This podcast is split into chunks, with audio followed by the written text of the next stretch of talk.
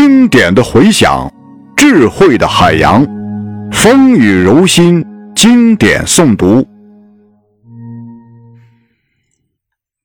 共产主义并不剥夺任何人占有社会产品的权利，它只剥夺利用这种占有去奴役他人劳动的权利。有人反驳说，私有制一消灭，一切活动就会停止。懒惰之风就会兴起。这样说来，资产阶级社会早就应该因懒惰而灭亡了，因为在这个社会里是劳者不惑，惑者不劳的。所有这些顾虑都可以归结为这样一个同义反复：一旦没有资本，也就不再有雇佣劳动了。所有这些对共产主义的物质产品的占有方式和生产方式的责备，也被扩及到精神产品的占有和生产方面。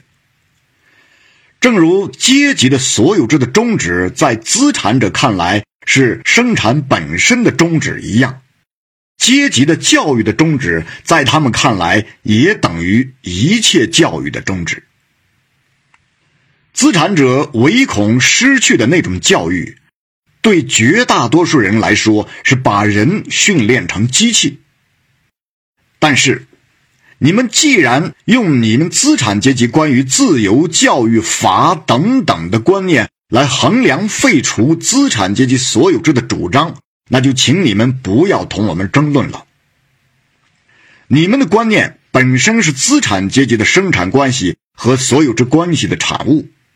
正像你们的法不过是被奉为法律的你们这个阶级的意志一样，而这种意志的内容是由你们这个阶级的物质生活条件来决定的。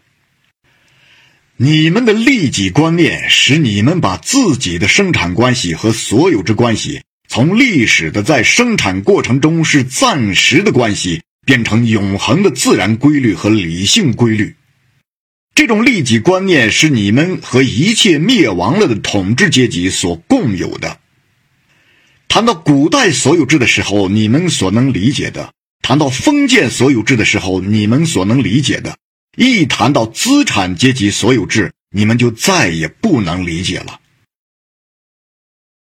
消灭家庭，连极端的激进派也对共产党人的这种可耻的意图表示愤慨。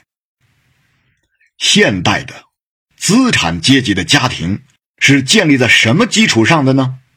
是建立在资本上面，建立在私人发财上面的。这种家庭只是在资产阶级那里才以充分发展的形式存在着，而无产者的被迫独居和公开的卖淫，则是他的补充。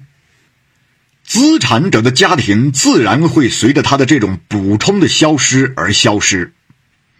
两者都要随着资本的消失而消失。你们是责备我们要消灭父母对子女的剥削吗？我们承认这种罪状，但是你们说我们用社会教育代替家庭教育，就是要消灭人们最亲密的关系，而你们的教育不也是由社会决定的吗？不也是由你们进行教育的那种社会关系决定的吗？不也是由社会通过学校等等进行的直接的或间接的干涉决定的吗？共产党人并没有发明社会对教育的影响，他们仅仅是要改变这种影响的性质，要使教育摆脱统治阶级的影响。无产者的一切家庭联系，越是由于大工业的发展而被破坏，他们的子女越是由于这种发展而被变成单纯的商品和劳动工具。资产阶级关于家庭和教育、关于父母和子女的亲密关系的空话，就越是令人作呕。但是，你们共产党人是要实行公妻制的呀。